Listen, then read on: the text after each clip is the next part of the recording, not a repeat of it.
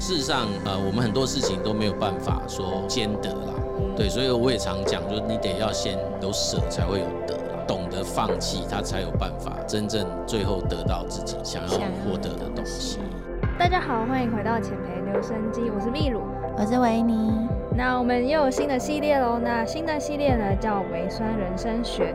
那主要就是希望透过分享脆弱跟挫折的经历，可以进一步疗愈彼此背在身上的伤，并且重新蜕变跟一起成长，一起撕掉标签，看见最真实的自己。Hello，欢迎回到浅培留声机，邀请到我们嘉宾吕亮正老师。谢谢你们的邀请，老师。那你可以稍微给我们介绍一下这八种角色，呃，有没有什么特质，或者他通常会倾向在哪一个职业？其实哈，它是特征啦，都会从动力这个角度去看。这八种分别当然就是专家达人嘛。那专家达人其实这自己会在某个专业领域不断的学习啊、成长啊，就成为精英，成为这个领域的专家。像教授。专家跟达人，其实我特别这样讲，是因为达人我比较把它放在是技术面，那专家比较像是那种我们讲知识面的，就 expert 这一种的。所以这个是回应他原文讲的 technical and functional。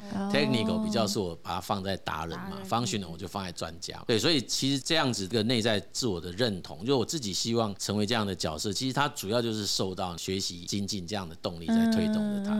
至于你说，哎，他这八个 anchor 到底适合哪一种职业？其实虽然说有可能某些 anchor 比较容易去从事某种职业，但它其实不代表他只能从事那个职业。我先讲结论，其实，在同样一个职业，我们都会看到他内在是受到不同驱力的影响。嗯，好，所以一样是当医生。如果是专家达人当医生，你就会看到他就是往权威迈进。嗯，第二个 anchor 叫专业经理人。那专业经理人我们刚刚已经讲，他是他背后的驱动力是追求权力跟资源的掌控与分配啊，所以他中间有一个另外很重要的特征是，他在组织发展的过程中，他就会致力去跨功能。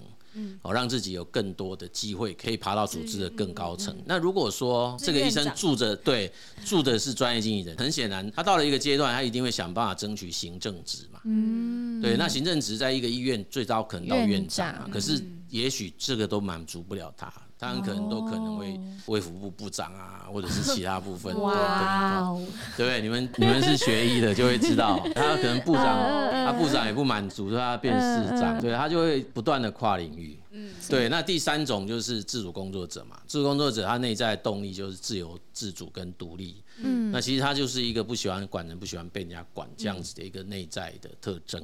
嗯啊，所以如果是一个这样的医生，当然他就是自由自在，他也不会是归属于哪一家特别的医院啊、诊所啊。是不是浪漫医生之丁师傅？你说还是什么？金师傅他还是在那个十元一分院嘛？对，黑杰克啊，或者是 怪异黑杰克，他就是自己在内心都不会觉得我是隶属于谁，他其实就是浪子。对，他就就是 freelancer 这一种，那个 doctor 什么 X 啦，就是那个。派遣女医之类的这样子，那我们可以这样想。那第四种叫做安稳可靠嘛，安稳可靠者其实他就是受到一种安全感跟稳定性这两种动力的驱使嘛，所以他就会比较在意工作内容是要很明白、具体、清楚，然后他自己不用在那边猜来猜去说要怎么做。所有的工作稳定的意思就安全的意思就是他不会随便的就可能丢掉工作。哎，那工作基本上是有保障，他反正每年固定定会有一些薪水的小小的增加，哦，就是很稳定。就你就可以想象会去争取公务员的医生啊，对不对？就是。这些国家国家的这种机构啊，反正他就觉得就这样安安稳稳的就可以了，不用有太多风险啊或挑战。嗯，那第五种叫创造者啊，那创造者从顾名思义，因为它英文叫 entrepreneurship creativity，其实就是创业家精神的创造力。那我们大家可以理解啦，它大概就是所谓可能会去创业这件，但那它的内在动力其实就是创新跟成就啊。嗯，那所谓创新成就的意思就是他会有很多的新点子想要去实现它。嗯，但是这个叫从零到一。嗯，但事实上还有一个，就是要从一到 N 呢。所以创造者其实还是会希望把自己点子实现之后，要让他有很好的成果，然后这个成果啊，社会影响啊，我自己都还要去分享结果。所以如果是有很好的获利，那我也想要去分享那个利益，这样子，那个是创造者的内涵。所以一样啊，你如果是一个医生，他内在住的是创造者，他其实肯定就是要么就在在组织内有很多的创意点子啊，引进新技术干嘛的，不然就是自己会创业，生意创业家，就创业家，对他。就会创业，对他就会自己，呃，甚至你看很多连锁品牌，其实他都是去跟学长姐借执照，聘他们当院长啊，当什么所长，他事实上背后他就是大老板嘛，就类似这个概念，所以他是一个企业家、创业家的概念。第六种叫侠客啊，那侠客其实就是利他啦，就是他就是利他跟正义这样子的一个内在动力哈，所以这样子的医生，当然我们就称为仁医或侠医嘛，所以其实他会比较在意自己工作有没有社会贡献跟价值。第七种就是 pure challenge，那那是挑战者。一个医生内在住个挑战者，那大概也很清楚。那挑战者就是冒险啊，超越。冒险就是他不喜欢太简单的事啊，他想要刺激一点。嗯。那超越就是超越目标啊，所以挑战者本身就是会是一个目标导向型的人，所以他达成目标就会再提高目标，他在挑战下一个目标。所以挑战者永远都不会停下来的，他就是一直不断的自我超越。挑战更高的目标。你看到这样的医生，也许他认为去战场是最高的挑战，也许他认为是挑战高难度的绝症啊，或者是像之前 COVID nineteen，或者是以前鸡尾酒疗法的那个，嗯嗯，对，类似这样子，就是他他有各式他的想法，或者是无国界医师，有一些之所以成为无国界，是因为侠医侠客，可是有一些他就觉得那是挑战，嗯，所以要看看他内在之驱动力是什么。啊，对，那最后一个就是也是比较新的哈，就最后三个都是后来才发现的。嗯，早期他的论文就五个，嗯，后面的三个就是侠客、挑战者跟最后一个叫乐活组。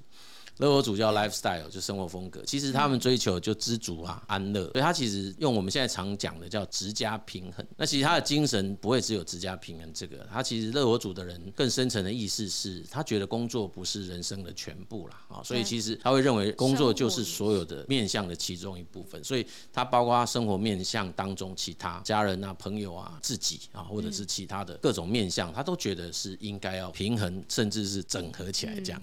所以这个东西其实是他。最后一种 anchor，那如果是这样的医生，你就会知道他他的工作绝对不会让自己搞得这么灰头土脸。IG 都是出去玩啊。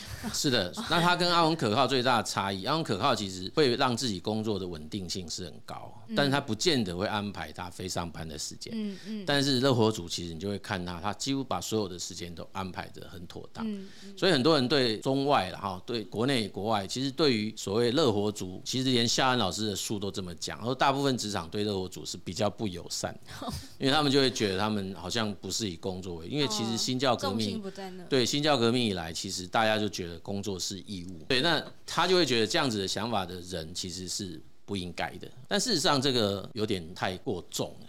啊，事实上啊，现在现在的新世代也都不太接受这种讲法。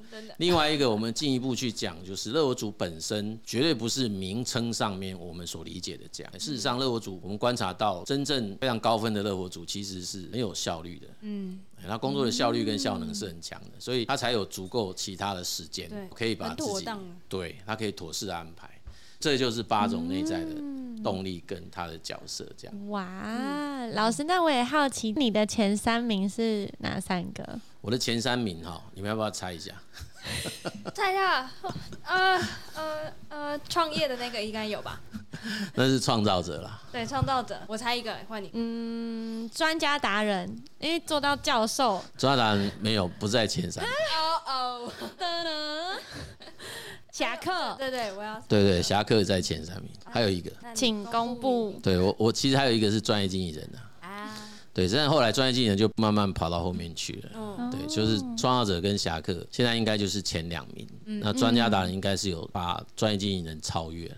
嗯。之前专家达人其实我一直是有一定的强度，但是他不会是最强的。嗯嗯。哎对，虽然好像外界的人认为好像我很喜欢看书，很喜欢看，但是其实我是杂学家嘛，我不是那个真正很像那些教授啊，或者是什么杂学的杂学，就是乱学啦。所以其实那个真正的专家达人，他的确会比较容易认同单一领域啦。哦，对他就是一个对对对对专才啦。那我我们讲的比较好听，是以前读过一本书叫《专业通才》。哦，对，multi potential 来。当因为我创业以后，专业经纪人就办了，当时还有机会选择的时候。三个 anchor 其实是一样的。在角力对，那因为创造者跟专业经纪人其实某种程度它是会有一些冲突的，嗯，啊，对，因为方向是不太一样的，位置也不太相同，嗯，所以这两个势必会需要做一些取舍。那当然早期创业其实这两个角色是可以并存的，因为你还是得管理，管理。可是到一个阶段，其实他是真的需要做一些调整的。嗯，了解。所以最后老师许了创造者。啊，对啊，就我实际这么自己看呢，就是创造者还是比较高啦，嗯，对，所以才会拒绝掉别人邀请去当专业经纪人的机会。机会。对，我是感谢你当创造者啊，造福更多的人，啊可是蛮辛苦的，当专业经纪人。现在应该蛮舒服。那老师，那这样子的，就是职安锚定对，在你的人生中扮演了什么样的角色跟帮忙？我上那个课前面都一定会讲，就是他帮助我很多，主要是因为在很多次的转换嘛，因为我其实。转换好几次，对。那从懂了这个以后的转换，我基本上都会把它拿来当成是转换时候的重要参考。嗯，对。所以虽然我懂它，有时候会产生，有时候按这样不就会产生一种 bias，就是你自己知道，但还好啦，因为我们自自己接受这种训练嘛，所以你不会自欺欺，不用自己骗自己，所以反而是有机会可以好好的。看清楚要做什么事，这样就是当你面对像是有人邀约你当专业经理，跟跟自己创创业的的时候，你可能就会知道说，哦，你可以拿这样子东西来做。对啊，而且你创业其实不是那么一直顺利啦。嗯，那通常你就会很想说，那。有没有可能就放弃呀？对不对？嗯，那你还有侠客，那你就会想，那也可以有别种做法，或者是要不要把侠客降低啊？对，不断都会有人讲，你侠客那么高，你公司就不会赚钱呐，等等之类的。对，那你这时候你就会去想，哎，是不是真的这样？那我们是不是真的要去调整？哦，对，这个就是要得自己跟自己内在对话嘛，对。这样更体验建构论的概念。对啊，你就对话，那你觉得值得吗？就是说，假设我为了要去获取某一些利益，然后你这个部分放掉，这个是你觉得值得吗？这样子。哦。哇，对，一个新的认知，就是透过这个，然后跟自己对话。没错啊，我们在解读量表的时候的第一行都是这样讲，而且本身这个量表不需要建什么长模啊，它其实就是跟自己比啊。对。就我自己八个分数。互相比，对，我不用去跟别人比，我的分没有意义啊。对，因为会竞争的也是自己内在这八个 anchor 啊。对，对你跟别人比，而我挑战比你高要干嘛？没有用，我创造比你高也没什么意思啊。对，所以这是一个非常有趣的理论主张，或者是它的架构。嗯嗯，对，很少有这种很有趣，很少有这种东西。是，那我好奇，就是你做了那么多人。他们的前三名角色是什么？对啦，其实那个当然要做一个比较正式的统计啊。可是我如果有做过现场调查，目前在台湾职场上前三名大概都会出现有两个啊，一个都会出现热火组，我就觉得是热火，热火组会出现，还有一个是 还有一个是自主工作者。哦，嗯，对，那第三名的就是第三个就比较分歧了。嗯，这两个的出现几率是几乎哇超过九成。是怎么样的年纪分布？还是没有分哦？真的对，就是在台湾不分年。不要再说年轻人都在那边躺平哦，是大家不分年龄，不分不是躺平，是大家都觉得要我来末位的话，对末顺位其实大概拔得头筹是专业经理人，末顺位最后一名是专业经理人，最多了比例最多是专业经理人。会不会是想要做这个测验的人，其实会有一定的特性？呃，其实我觉得跟台湾职场的文化有关了。就台湾职场在专业经理人这一块的，包括养成啊，或者是被对待方式，或者是被评价方式，其实并不是很好，对，并不是很好，所以大概一般人的职场经验都不是那么喜欢他的主管。我我是不能评价啦，我我没有要发表任何评价的意思。我们先跳过这题。对，大家都不太喜欢了，所以应该自己也不太喜欢成为那样的角色。而且要做一个好主管也是很不容易，我觉得就是从老师的分享之前有提到，就是说除了要考虑内在自己的价值之外，其实还要考虑重要他人。对，这是那个 Shine 老师他其实后来版本。增加的一个部分，那这个东西其实我就觉得就比较有意思了，因为这个东西不是只有单纯只是在看自己，自己的 anchor 分布是怎样。当如果我们啊把自己放在一个社会网络关系当中，其实你会发现重要他人的 anchor 也是重要的。嗯，啊，那这个重要他人当然每个人设定的就不会是一样。嗯，所以我这个东西其实真正发现它很好用是在一次读书会的场合，然后那时候有刚好有一个年轻的妈妈，她其实是办了那个育婴流亭，那她原先其实是老板的一个得力助手，战将级的。那可是她在育婴流亭之后回重重返职场，他极度不适应啊，因为他老板就三不时都催他赶快回家，赶快回家。那他一直觉得好像失去了以前被重视的那种对那种感觉，这样，然后他就很纳闷，说他就问说，那这个情况他应该要怎么应应啊？要怎么怎么重新换回他老板对他爸爸，反正就讲一大堆这个。那我后来就跟他讲了，说其实你可以用这样子的一个矩阵哦，就是你把你自己现在的状态放在三个面向上，就是工作优先。啊，工作与生活是一样重要，还有另外一个是生活优先啊，这三个面向。嗯，那你的重要他人一样有这三个面向。嗯，OK，那所以这三个面向把它交织起来，你就会出现。当我自己是工作优先，对方也是工作优先；然后我自己是工作生活优先，对方是工作生活优先；我自己是生活优先，他也是生活优先。这种情况就是属于双方平衡的状态，嗯，也就是彼此之间的认知是相同的。嗯，可是如果其实你会出现这种啊失落感，那就很显然就是双方有落差。嗯，那所以很明显的就是他育婴留停回来之后，很可能他从他在以前然后就还没有真正办育婴留停，或者是还是以工作为主的时候，嗯，大概他跟他的老板两个都是工作优先。嗯，对，可是他育婴留停期间其实是生活优先。对，那那段时间没有差别，因为没有互动嘛，所以没差。可是他现在很可能已经移到中间嘛。移到中间偏工作嘛，嗯，可是我认为他的老板其实是认为他应该是工作生活优先偏生活，嗯，我认为是这样啊。我说当然，我说最重要还是你必须去跟你老板谈嘛，嗯。嗯，了解一下到底自己本身对你而言他是放在什么位置，嗯，哦，对，那你就会知道为什么他给你的感觉跟以前是不太一样的，嗯，好，那这是一种是老板对你的感觉，哦，这是在职场中，可是如果是亲密伴侣。可能就又不太一样。基本上，你除了这个所谓对你以外，还有一个是他自己，他自己怎么放他的位置啊？就是假设他是工作优先，你也是工作优先，那两个就平衡。可是平衡不代表没事啊。那小孩谁带？OK，所以其实这个平衡 OK，大家知道，因为大家都认同。那下一步就是找解决方案，对，哎，就是我们要怎么去处理这个解决方案。所以这个是一种各自职压发展的位置，但另外一种是我去理解他如何看我，因为这是另外一种冲突的来源，对不对？不同的角度，有一种他会说，哎，我希望你应该是家庭优先，可是我认为我是工作优先，这就是会需要协调。对，所以这个其实就是那个矩阵的用法。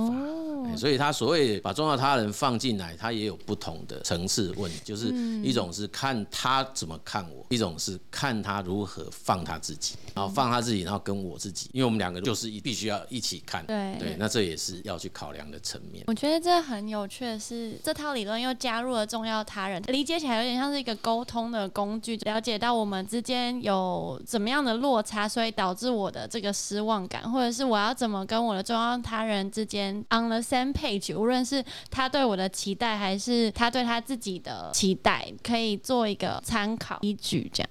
嗯，这个架构也很好用，在我们很常讲的一题 work-life balance。老师在他的 podcast 里面其实有详细的叙述这个问题，我们会把那那一集也放在我们的资讯栏，大家有兴趣可以去听。对我那一集，我记得我的主张是，就是他的 balance 是双方的 anchor 一样，就是 on the same page，就是 balance。on the same page，对。真的，我们都只是从自己的角度出发，没有考虑到重要他人的角度。考虑重要他人有点像是那种你知道算八字的感觉，就 OK 有没有 match 有没有 match 这样。画印的。对 对对，紫微斗数命盘也是这样，要合参呐，要合参。对，好专业。对 你不能只是看自己的那个某一种宫位就来说，哎，那你对象是什么对方的，这样不行。对，这个其实就是错误的观念。要把你真正要去参考的对方的盘拿来一起比，这样才算。我们从西方讲到东方嘞，从子宫讲到外太空，把你的人生包满满。好，那感谢老师今天带我们深入的了解直然锚定这个理论，就希望如果在职场中有一些迷惘或者空虚的人，或者是呃想要更了解自己的人，也可以就参考老师的这个测验，然后跟课程。那最后老师有没有什么小叮咛或者想要分享给观众的？其实我最怕这种题，开放式问题，不是因为这主要是它很容易流于说教，当然有时候也会蛮打高空的这样。比如说我你们要好好的做做自己这样。老师可以。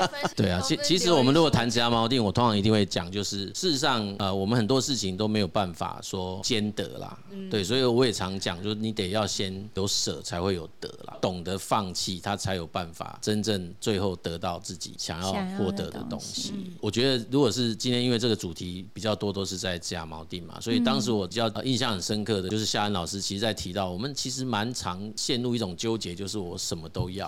啊，对完美主义的一对，我们什么都要，那什么都要，其实我们会学怎么做决策的方法。那做决策的方法还是一样是 take，就是我们在想怎么拿。可是其实有时候我们就是从舍，它其实比较容易让我们最后留下来的东西才会是自己真正最在意的，因为我不愿意舍弃它。嗯，对，好，这是一个啦。对，那另外一个，如果你要问我，我都会觉得，其实我不是那么主张成功学的人。事实上，我是非常喜欢失败学的一个人。就是说，因为我还是相信成功是无法复制的，但是失败它的重现机会是非常高。当我们如果可以从失败当中去学习，不管自己的或别人的，我们只要能够尽力避免失败，会帮助我们离成功近一点。但是它也不能确保一定会达成。嗯，这两个想法我都非常非常有感。这第一个是取舍，因为我觉得我以前是一个什么都要的人。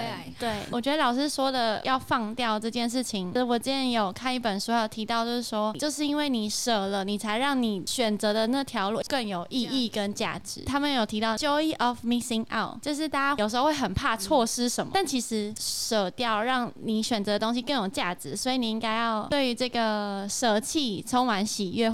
我们另外一个系列是失败学，哦，是吗？对对，因为太多人是因为担心失败而裹足不前，就是他不敢迈出下一步。那所以我会觉得，其实失败其实就是迈向成功的历程，对，对啊，所以的一步。嗯，而不是一种用来评价自我的方法。所以嗯我不是很喜欢，我我也不是很认同说啊，就是要用结果来衡量自己的价值啊，或者是自己的好坏啊，大可不必。所以我们才会蛮鼓励又勇敢去做。反正失败应该就是一个家常便饭，这样才能反脆弱啦。就是你只要是确认应该是会遇到错误，，对啊，你基本上我们就处在一种反脆弱的状态。对。那今天谢谢老师跟我们分享直癌锚定的这个工具，谢谢。我们下集见，拜拜，拜拜。很谢谢你今天收听我们自己的浅培留声机。今天提到的所有资讯呢，我们都会放在底下的资讯栏里面。那如果你喜欢我们的作品，那欢迎留下五星的评论，以及分享给你所有有兴趣的朋友。如果针对特别的集数，也可以在 IG 的 Story tag 我们，跟我们分享你宝贵的想法。最后可以订阅我们的 Podcast、Instagram、FB，才不会错过其他的作品哦。给予你满满的爱，希望陪伴你勇敢的活出最真实自在的模样，减肥留声机陪你撕掉标签。看见最真实的自己。我们下下集见集见，拜拜拜拜